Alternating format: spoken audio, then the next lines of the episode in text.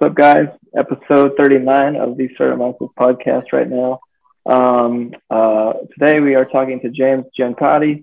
He is a multiple multiple time founder. We were put in touch by Venture PR, which is such an awesome um, PR agency for the early stage startup uh, space. And um, to my knowledge, James is in his basement in San Francisco and we're ready to have him on the show. So, James, man, happy Monday, and how's it going? Yeah, good, good, good. Can't complain. And yes, certainly in a basement somewhere in San Francisco, saving myself from the uh, the fears of uh, Soma and uh, Market Street of San Francisco. Yeah, it's crazy up there. Not not even kidding. yeah, it is. Safer in the basement. Yeah. I, I can see those screens back in the day, so I'm guessing you you still got a little bit of uh, investment banker in you. Is that still yeah, well, yeah, yeah. So you can never get rid of the investment banker. So even though I'm, you know, actively running, you know, running a company, I'm also actively looking at charts all the time. And I learned when I was a banker that always understanding the charts helped you understand what the market is going to do next, and that's really helped me a lot. So plus, I like looking at lots of screens as well. You can never have enough screens these days. I've only got most of working with I think is two or three, but I got to experience seven one day. there's only four, but you know, it is Black Friday soon, so everything's on sale. You can put an 80 inch in your room and then just you know pretend to work off it. You know, that's also good as well. Just just out of the out of the blue, what is like your best? What do you say is the best? Uh, you know, monitor to have, or what's the best brand? Uh, I don't know about. I mean, Samsung are good, but the, the the the way I see it is, it's all about your workflow. So if you're working on charts or you're working with spreadsheets, I tend to like widescreen 34 inch monitors and two of them. This is what you can see behind me. Um, uh, or you can, you know, if you like working on a laptop, work working on a laptop. But you know, I'm not a fanboy he brand or that brand. I just like to get, you know, I'm just all about productivity maybe four is excessive, but who knows? You know, maybe I need to get to six or ten. It's ten times more. I can lose my money. I don't. I don't know. that's, that's, hilarious. Uh, and by the way, are, are, those sound sound? What do you call them? Sound foam, or like does that help? Yeah, the, the the the wonderful the wonderful guys at um uh, at Amazon sort of hooked me up to do a bit of testing on this, and it's uh, it's quite wonderful because I'm in a basement um, and I don't like making too much noise as I sort of uh, yeah, you know, yeah, yeah. It's a it's a big apartment building, so you don't want to make too much noise as I crank up the volume or have these chats or you know talk to my team. A bit of a bit of soundproofing helps. Yeah, I gotta look into that. I might ask you after this to, hook me up with that. but uh, you know, without further ado, man, can you talk to us a little bit about yourself? I know you got a long history. Yeah. Um, from what I've read about you know, a decade in iBanking to, to going to school in Australia. There's, there's a bunch of stuff to unpack. But um, if you could just talk to us a little bit about uh, OddUp and uh, what the company is and the mission. Sure. Um, so I can talk about what we are now and what I've done in the past. So uh, I come from a sort of a lawyer background. I got my law degree. Um, didn't want to be a lawyer, um, which was much to my father's disappointment, but hopefully I've made him proud now with what I've done. Um, I actually always wanted to, always wanted to chase charts and chase um, uh, sort of the banking area. So I went into banking at JP Morgan and also Goldman Sachs. And then I got to a point in my stage of life that I wanted to build stuff. And previously I had a couple of e-commerce businesses that I sold, um, which I was over the moon with um, because, you know, you turn something very small into something big. Uh, and then uh, I started a venture firm uh, in Hong Kong. I was in Hong Kong, and one of the things I would do, because previously at Goldman, I'd write research reports. I'd write research reports for startups. And a lot of the LPs in the fund would say, Oh, this is really good. This is actually a business. And I'd go, No, no, no, no, it's okay. And then all of a sudden, more and more people I sent to to see it is, and it actually became a business, as in they wanted that type of level of research in a company that they couldn't find on you know currently on the internet or with any uh, venture firm or so forth. So that's when OddUp was born. And so OddUp became you know uh, you know a, a, twinkle in my eye in 2015 to now where it is right now as a, a multinational big company that's grown from strength to strength. So uh, that's how OddUp's come about. And what OddUp does is simply is we rate startups uh, we look at companies, we give them a startup rating, how well they're performing, their score, and also valuation. And the valuation is a key thing because uh, when you look at companies that raise, let's say, OddUp raised 100 million at a billion dollar valuation, that's what the the value is today. But what is it tomorrow? Is it higher? Is it lower? And so we look at evaluation on a day by day basis on every single company. Wow, that's pretty awesome. Yeah, I mean, I remember I was a venture analyst uh, two years ago, and we were using. I mean, we, we weren't as heavily invested into the software of uh, financial analysis, but I mean, there's Crunchbase, uh, the PitchBook, and then the other one, which is like CB Insights, right? How do you, how do, how in your own words is uh, OddUp ahead or you know differentiated from what uh, what already exists, and you know those the three uh, players? Well, we started in Hong Kong, and we still got a very big Asia presence. You know, we're very big in China and India and, and Southeast Asia and Mid Asia.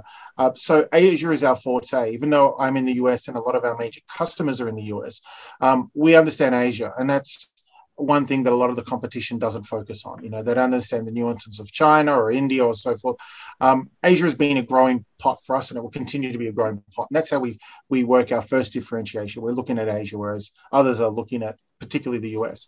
The second part about it is that, you know, all of us, all of our companies, you know, you mentioned CB Insights, PitchBook, we've all been around for years. So the model works and it depend. And what we find a lot of customers use all of us and they use us for different reasons. And it's basically verification between the two, um, all the different things that we provide. So something like PitchBook is great for LPs. You want to know, you know, how a fund is created or something like CB Insights is great for doing some deep dives in the US, whereas we are great for uh, ratings and, and valuations. When every single one of us as companies have their own place in the market, and that we have all survived the test of time is testament to all of us, as not just OddUp, but everyone else. So I only say good things about my competition as well.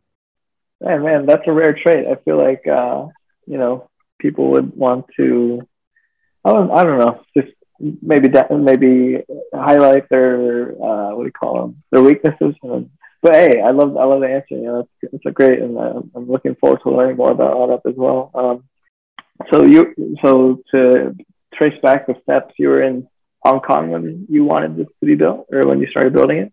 Yeah, so I was in Hong Kong. I was working for a for love, the love of Goldman Sachs and money. So I was working as a banker, and then I moved into venture fund purely because I wanted, you know, a different experience. I wanted to run my own show, um, and so Hong Kong was there was a need, and and we grew very big in Hong Kong and then across throughout Asia because like as you know in silicon valley you know unless you're in the billion dollar mark club or multi-billion dollar mark club you don't really get much attention. You sort of sit in the background and you have to build that attention up unless you've got billboards everywhere on the uh, 208 or the 101 um, but it's uh, you know for us you know we were uh, i'd like to call it the local celebrity as we built. You know we, there wasn't many of us companies. There was Klook, WeLab, us and bitmex at the time.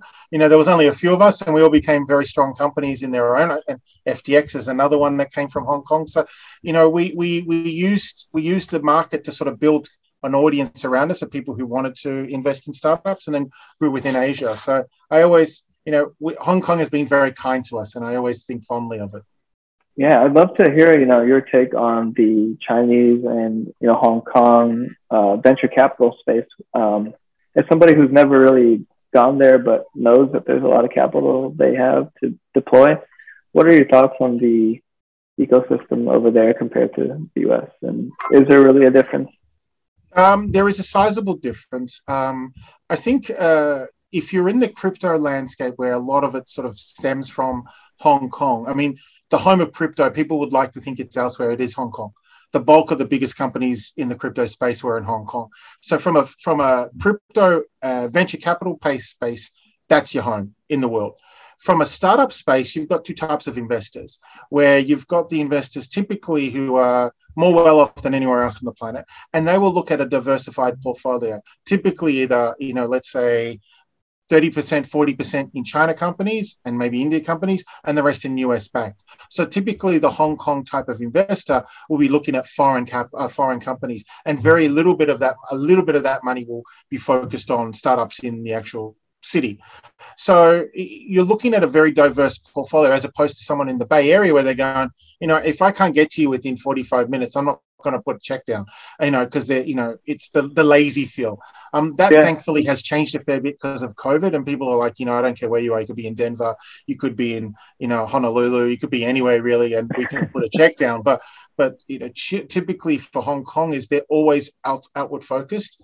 So from the China the China venture capital area, a lot of companies uh, are backed within a like a Sequoia China or a, or a GGV China, where they're using um, overseas funds to get into those China companies, and they've done exceptionally well.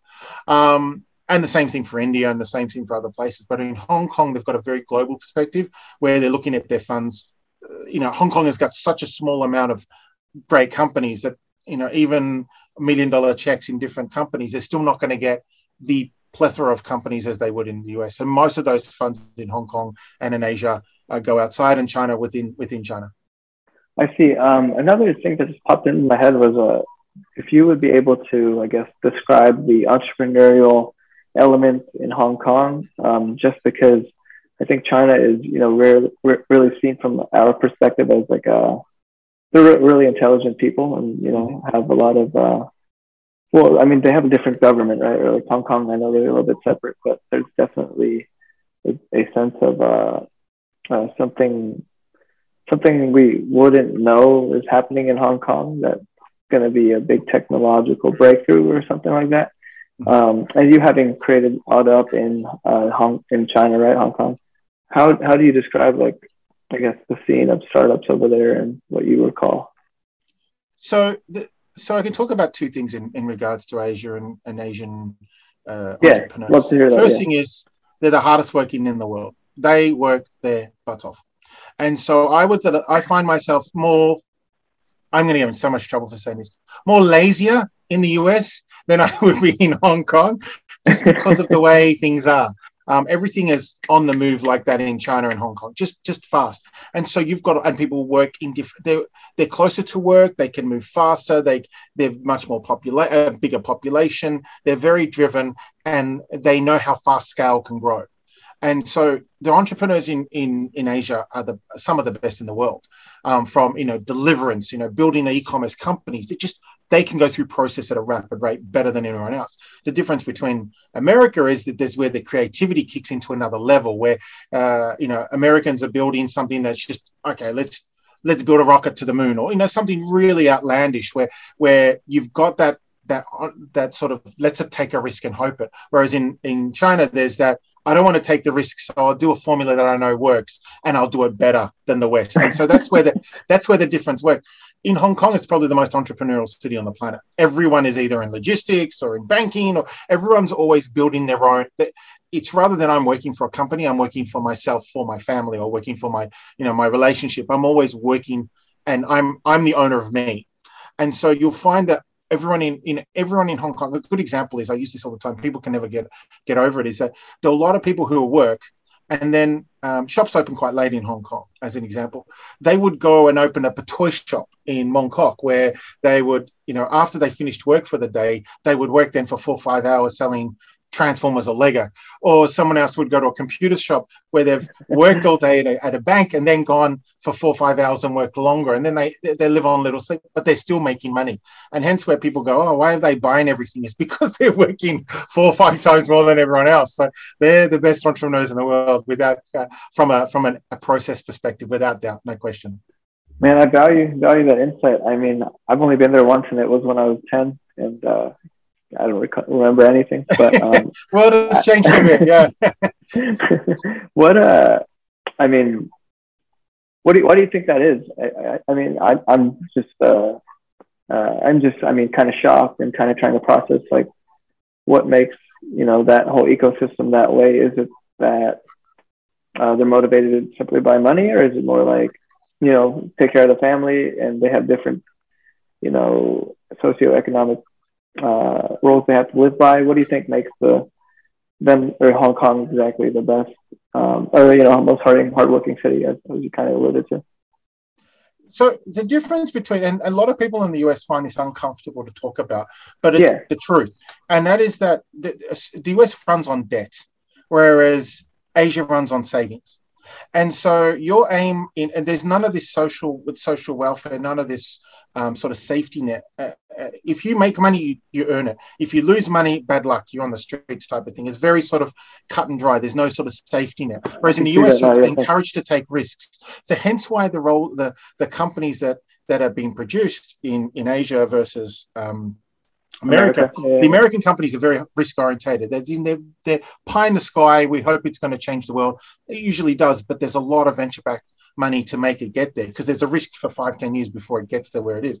Whereas in, in Asia, they work their butt off on an idea that's already proven. They just can do it better and faster and at its scale. And that is the difference. So, uh, and that, I mean, that's generalizing, but it would be 95% generalization. It'd be pretty much yeah, that, I, that regard. I, uh-huh. I, I, can see that with, with Didi, you know, Chuck Sing and Alibaba versus Amazon and, you know, Uber kind of make that, uh, prove that out, right? Like that's kind of yep. the, the Yeah, for sure. Yeah. I mean, of course, now it's different. They're taking more risks and um, a lot of people, like, so a lot of people in Asia have been looking at China in that sort of uh, Japan moment. So for Japan in the 60s, they created some phenomenal 60s, the 80s, you know, everything from Nintendo, Sony, Canon.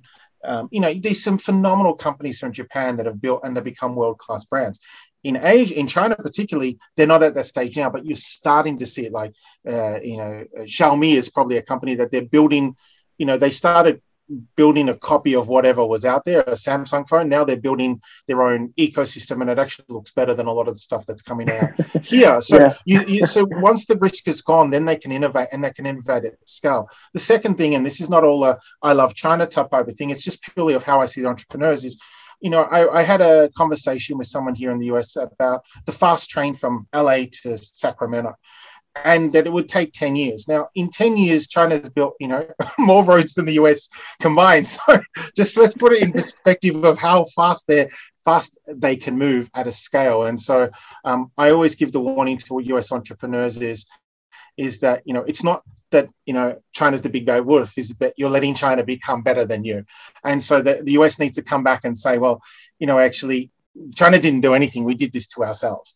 And so people people in the US need to go. Well, it's not that they're better or worse or they're more creative or not. It's just that they move faster, and you know they don't need to have a rest day. They can keep on going.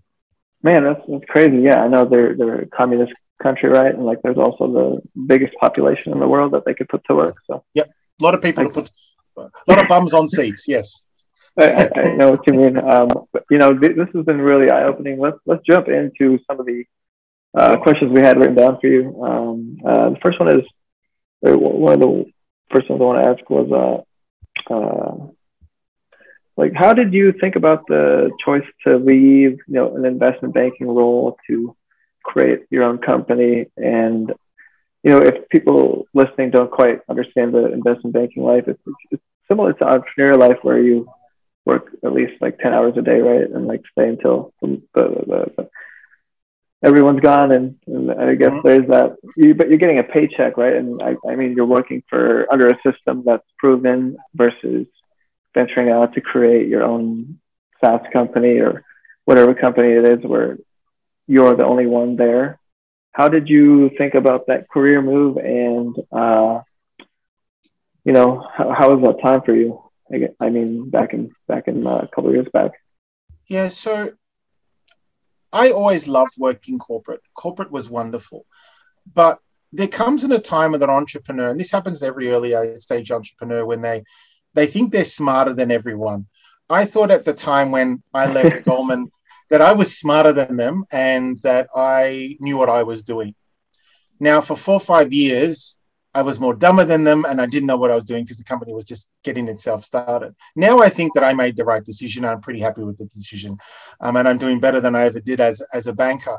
But uh, you think at the time when you're leaving a company that, you know, you want to control your own destiny. If COVID has taught us anything, it's that, you know, running your own show in a world that's pretty much messed up at the moment is probably the smartest thing you can do. So maybe I, you know, I, I smelt something coming I'd like to think that I did, but I didn't. But it was more the case of um, uh, it actually hit me once, and I've said this to the guys at Goldman, so they can't complain too much. Was that I went to a meeting and I just had enough. I was like, you know, and I remember what uh, a boss said to me when I was 22, working at uh, Siemens Business Services in Australia. Now he was on his last day after working for 45 years at the company. Name was Dieter Bookon, and he said, um, you know, James, no one ever reads your resume when you die. And that hit me when I was at Goldman. I'm like, ah, yeah, that's right. They'll probably read about what I did at Honor, but they probably won't go, you're in, you know, 15 change meetings at Goldman and, you know, you went to, you know, every morning the research research report. No one cares about that when, you know, you want to leave a legacy where you've done something good. So, you know, and hence why some of my colleagues from Goldman have become exceptionally strong entrepreneurs in their own right. You know, people like Michelle Sun starting their own uh, Code Academy, or Sam Gelman, who are, you know, uh, you know, became one of the the top um, top uh, first employees at Uber. I mean, these guys who worked with me, you know, they all became entrepreneur and became successful in their own right. Yeah, I love I love that uh, response, man. I, I, mean, investment banking is always painted maybe as um, a negative light, but you know, there's every every there's a bunch of positives that, that can be drawn, and I, I mean, I think that it's helped you uh, with your company and, and everything that um, you've been able to achieve. So, uh, the next question that I'd love to ask you is, um, what were the hardest things you you know, or you know, the things you underestimated, um, as you kind of mentioned when you left to become a founder versus a banker? I think you know, they're hard in their own right, but they're different in terms of I'd say that being a founder is more hard in terms of emotional stress, while a banker might be hard in terms of uh, well, maybe you could just tell me what, like, what were the, how can you compare and contrast the challenges of, I guess, oh, yeah. having a career in banking and being a founder, which uh, I'm sure is all the. Where do I begin? Um, so the first thing is is that when you work at a bank, you've got a paycheck that comes in every week or every year, every month. So the security and stress of how do I pay for things is you know what you're getting. Whereas as a founder, you have to hope you've either raised a, a, ton of venture capital or you're making profitability. The second thing is, and the hardest thing as a founder, and if anyone tells you otherwise, they're lying to you, it's hiring and managing people. Now, I would say first and foremost, I love my team, but I say that on honestly, if I can replace them with robots, I'd be happier because there's less stress to deal with. No HR issues. No, I want to take a holiday. No, I want to leave the company. I want to join the company. I want more money. None of this stuff that you deal with. You deal with stuff that is very much um, uh, you know, basically, you know, you, that's the hardest thing as an entrepreneur, dealing with people, and deal and and not uh, a smaller size team is easier. Once you start getting 20, 30, 40 people, you need the people and resources around you. Whereas at a bank, you've got a HR department, you've got a payroll department, you've got a manager, you've got a sub manager, you've got all these things. When you're the founder, you're it. And so you go from a role where you're sort of a vice president or a small sort of a, a, a manager and then you're going to a CEO role, that is a very big jump. And I think a lot of founders don't get that, that you have to go into a level that you're not, you're just not trained to do. If you're a CEO at a bank and then you became a CEO in the company, it's a piece of cake. But if you, uh, you know, that is one of the things that a lot of people don't get, and all the things that come with that, um, which spe- which take away from building the company. You're just managing the company, and there's a big difference there. I see. Yeah, yeah, I definitely think that. Um, the responsibility factor is you know 10x and, and all that. So uh, can't can't disagree with you there. um, can we get a little bit more into OddUp and like the technology it provides? So one thing my co-host wanted to ask was, uh, can you describe the rating system? I mean, is it in my head? Is it just simply like a Yelp, but for these startups? And who who's doing the rating, right? Like, is it anonymous people? Is it uh, other investors or um, just would love to understand that aspect of the, the software. Sure. So OddUp, originally we used to do ratings via our own metric with a, a, team of analysts to do that.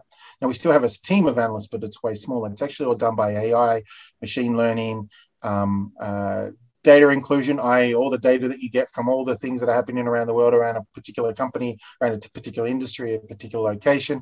All that stuff comes out to produce a rating for a company. And we have a rating one to zero, zero to 100, where you would have a score typically on the health of a company. That's the rating now, where you would say that anything above 70, it's a green, It's like a traffic light system, hence the colors of our company, um, where anything above 70 is a good company, risk is low, and it's a risk profile. So one of the things that investors forget about is risk. Um, and uh, traders love this, but typically investors always need to manage risk. A lot of people outside the investment world don't understand, and that's probably a better way of explaining it. Um, and so we're managing risks on on on companies. Anything in a red is a high risk company. You could still make money off them, but they're high risk. Anything in the yellow space, like 41 to 70, would be given a medium risk. So they're still they're, they're not out of the water, but they're still growing.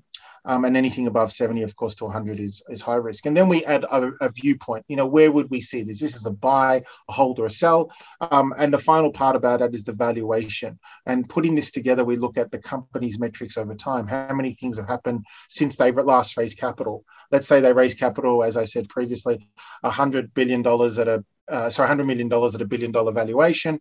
Um, and then over time, what happened the next day and then the next day? Did they add more people? Did they reduce people? Did they get more customers? Are people talking badly on the internet from it? So we track every bit of API data we can get access and stuff that we can scrape to pull to, uh, parts together. The good thing about it, and I like to say this, and people get very uncomfortable about it, but um, the Winter Soldier, there's a line that says the world is a digital book. You just need to know how to read it, and that's exactly what we're trying to do with with startups. And that is that people put so much information about where they are, what they're doing, how many photos they've got on Instagram, how many posts they put on Facebook, do they put a public pro? You know everything about a company before it actually happens because people in your staff are actually helping you with the narrative. People are talking bad about it in chat circles. People you on Reddit, you name it. So it's not just about all the the bells and whistles that happen with um, uh, the the company and all the wonderful things you hear on on TechCrunch and so forth. It's actually what's happening day to day, and that helps put a valuation together. That's all done right. mostly by AI and machine learning and our own algorithms that we spend millions on to get to. Right, right. Would you be, be, or would the company be able to, I guess, process financials, right? Since they're all kind of private, is there is there like a a way that you would just estimate the revenue, or how how does that happen? You know so it depends on um, which uh, like sort of revenue department from each country. So like in Asia, some of the companies, their revenue and the the uh, application of where they've uh, submitted their sort of their cap table listings or their all that sort of stuff and their tax revenue that sometimes is available in different regions and sometimes it's not. For ones that we don't, we have to take a next best guess based on the information we've got on hand. But for other places which actually submit it, like India, where you can pull that journal information out, you can pull cap table information out, we can actually put that stuff together. Gotcha. So, so the, the users they would be early stage uh, VC funds in, in Asia and China primarily, or as in people who use our product. Yeah, yeah, yeah. Like who's like an ideal user, you know what I mean? Like a... that's who we thought would be, but they're actually not. So that's what we created the company for. But in fact, our biggest users are corporates um, who use the product particularly for either accelerators. They want to get companies on board. Uh, a lot of sales companies use OddUp because they want to sell to startups who've raised capital and how well they're performing. Two parts of that. So you could raise money, but then if you've got a poor score, let's say Amazon wants to give free web services, but in the year they want to know that they can survive, they look at our product in order to see if the companies they're going to offer a year of free that year they'll be able to pay. So we have a lot of tech companies who use. Oh, I product. can see that. Yeah, yeah, yeah. Yeah. Um, as well as uh, corporates, such as you know, we've got three big customers: Bloomberg, Thomson Reuters, and and Factiva, Dow Jones, and they use our product on their system. And we've got a lot of data calls where people will pull information from us and use it on their own portal um, uh, to help their customers with more information as well.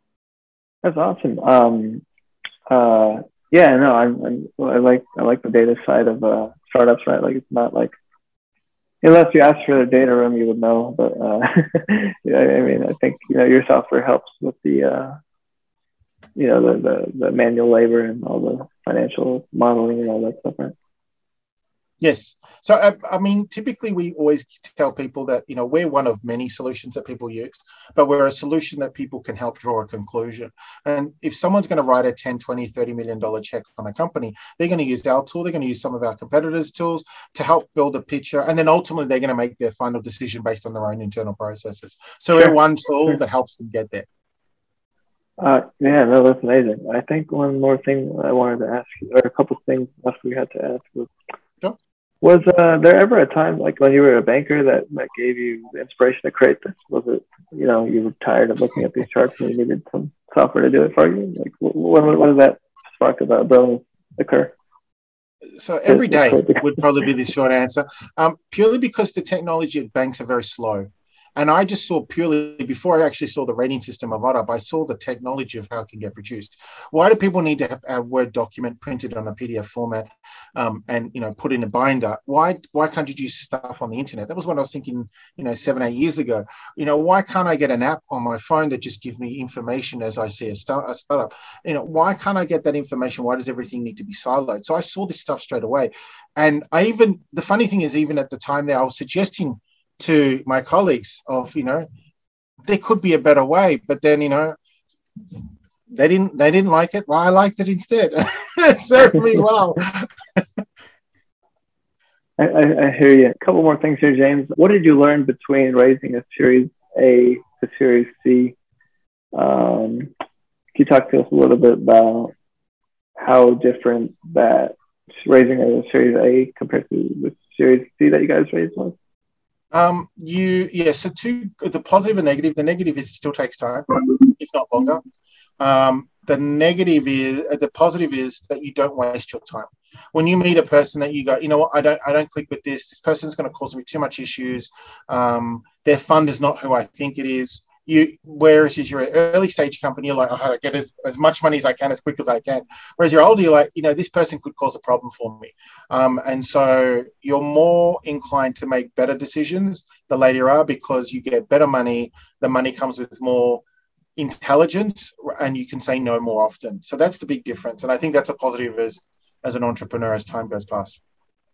For sure. Yeah. I definitely think that uh you know, it, it must be a little bit more difficult when, you know, prior to an MVP, prior to, you know, having some traction versus having decent traction, but yeah. trying to prove that you need more capital to make more traction. So I think that's an interesting point that you uh, bring up. Traditionally, I mean, our like our past couple guests have just been uh, super early stage with you know quality of experiences and in between. But you know, hearing Series C, I mean, that's uh, good achievement. So congrats on that. I think it just happened like the last month, right?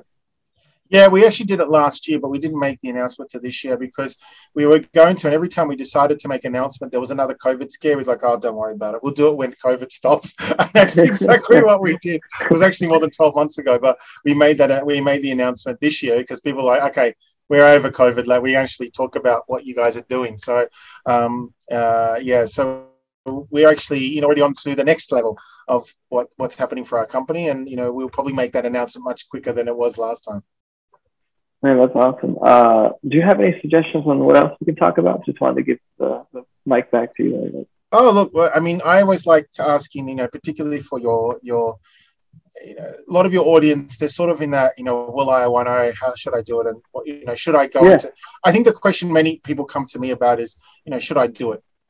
And you know, I always say to people is, do you like waking up every day and going to work? And if the answer is yes, don't do it. Because if that's the case and you love your job, you're not going to like being a founder. You, are better off suited to staying in your job because it gives you joy. But if the idea and you daydream about starting up a company and you think of not necessarily money, but you think of what you can achieve, don't ever think money comes. Think about yeah. what you can achieve in that time.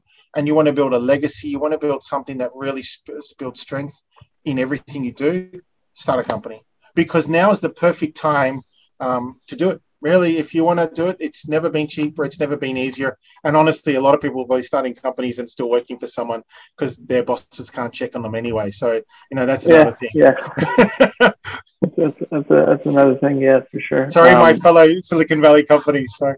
it's all it's all good. No, no uh, I don't think. Um, I mean, that's a great point. You know, uh, the last couple things here, like what are what have been some good resources that have helped you along the way when you were uh, in terms of books or in terms of people? Like what what gave you inspiration when the inspiration was low or we needed needed help? Like what what what gave experience. you that experience? Having mentors who are older, been there, done that. Because I think if you're a coachable founder, you do really well. And that's the mindset I got out from being a seed. Oh, look at me, I'm the best person. I raised a million dollars to now going, oh crap, I know how hard it is. You talk to people who have been there, done that. founders that have been through the they're the best bits of advice you, I can give you because they they've they've been there where you are. You think you're smarter than them, and the longer you do a company, the more you realize that you that the team is what makes you successful, not you. You are you aren't the star. You know, you're not a movie star. You're part of it. You're you're just the you're just the coordinator of the machine. Um, that's been one of the inspirations. Second inspiration is just you know, um, I think it's a lot of inner zen. You know, looking at yourself and going, you know, writing a list. And I always put things like, you know, what makes me happy, what, and putting goals together. Once you put goals and find other people who've done those, that will help you sort of get yeah. there. So as soon as yeah. I put goals and going, you know what, I want to like, I remember the goal, I want to get to Series A. You know, I never did that before. Now it's sort of now I want to go IPO. That's the goal. You know, the one next one is I want to build a legacy, or I, you know, I always now say to people, I want OddUp to last longer than I do. So, you know, in 100 years' time, OddUp's still going strong. I'm no longer in the world, but it's still going. And so I've made an effort to get there. So these are the sort of goals to the post that you can work towards because that keeps you motivated. If you were to go back and tell your 20 year old self a piece of advice when it comes to entrepreneurship and I guess building a technology company in particular, what would you say? And I know you're back in was it Australia or Wales mm-hmm. or somewhere down down under? Uh, no, it's down, down in Melbourne. Yeah. So, um, I would have said to keep on exploring. I think the best thing I did in my twenties was actually work for corporates because I learned a lot of experience. You know, I always say if I actually learned when I was thirty what I should have learned, I would have liked to just go back ten years. 10 years now, just before, let's say, two, three years before I started a company, I probably would have prepared myself better on, you know, how hiring is and, you know, and be prepared for the emotional hurdles. I probably would have also told myself to buy Bitcoin and Ethereum, um, and it probably wouldn't have had a company as all. But um, but all jokes aside, it was be more about um, you know doing more courses around you know people management, and to do it, and don't second guess and not ask yourself, oh, should do, oh, I don't know. Just go for it, you know, and never look back and and trust yourself. And I think as an entrepreneur, the one thing that I've learned more than any times that, um, and this has become better with age, is that trust yourself. You know your company better. You know yourself better than anyone else. And so, if you think it's a good idea, then it's a good idea. If you think it's a bad idea, then it most likely is a bad idea. No matter who, how high up the food chain of your investors they are, you know your company better than they do. That's, that's great advice. Uh, I think something that kind of stops entrepreneurship is that self doubt, right? It's just mm. that you know feel of shame i think in, in, the book we're writing too we're coming up with these uh, notions for like what stops entrepreneurship or what stops like the needle from moving and i think it's mm-hmm. definitely the mental block of feeling not good enough or feeling a little bit lost which is pretty common right creating a company yeah. a lot of those times what uh what uh what do you think got you through those times? Or what do you think made you trust yourself when the rejections came in or you know like the product started to break down? What, what happens? At the start it's quite funny because you look back in time now and go huh and you smile going yeah i was the smart one. Um, um, but at the time the rejections really hurt because you think they're the only investors or they're the only customers and it, you know, I think Taylor Swift says it best, best shake it off. Um, so, you know, whatever, she, you know, just shake it off. Um, and that's what you learn in time. And I think if I can tell any of your audience about self doubt and concern, is that you know, you know, I learned something this weekend where it was actually at a church, and he said an analogy, and I will use it, so I have to credit them. Um, and he said that this year's been terrible because he, you, everyone wants to look at the full series of, let's say, you want to watch like um, a full series of Hawkeye that's coming out soon. You want to watch episode one to six because that's the way we are. But you know, everything comes every week, and so in an entrepreneur's life, everything is like one episode, one episode, and so you don't know the ending. And so think about, you know, even though you'd like to know the full series of what happens with your company, what happens with it, you know, this event is just one episode in a full, a full, you know, TV series, you know, and, and the TV series is your company. And so as you know you go through time you realize that you know you were you know these things that really hurt you to begin with actually just made you stronger and smarter. And I always like, and this is gloat, and I'm happy to do it because bad luck to them. There's a lot of the investors who rejected me in the early stages, you know, they're no longer around. And so that sort of says, you know, I'm smarter than you. But at the time, you don't think it, you don't think it at all. And so, uh, you know, a lot of them that said no were, you know, just the best thing ever because, you know, I could have, you know, I dodged a bullet in that. So, you'll get there, even though it feels so hard to begin with. It's just another episode in a TV series that is your company, and you know it's a multiple series, multiple season event. Another another episode of uh, Silicon Valley on HBO. Yeah, exactly. There's many many series and many sorry seasons. Yeah, for, for, sure. Last question, James. In in your own words, uh, how would you articulate your own startup mindset? Uh, startup mindset. Well, um, you can take a second if you need to. yeah, no, no, it's a good question. It's a really good one of the best questions I've got. Um, my mindset is very much of uh, narrow focused. So as a start, my problem was outside and looking at everything. Whereas the better I get in the startup mindset is focusing on what I'm brilliant at.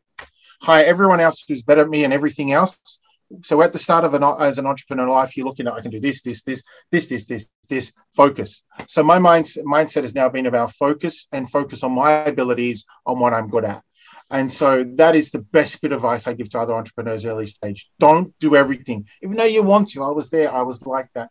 Focus on what you're brilliant at. If you're the best tech person, get someone else to do sales or CEO.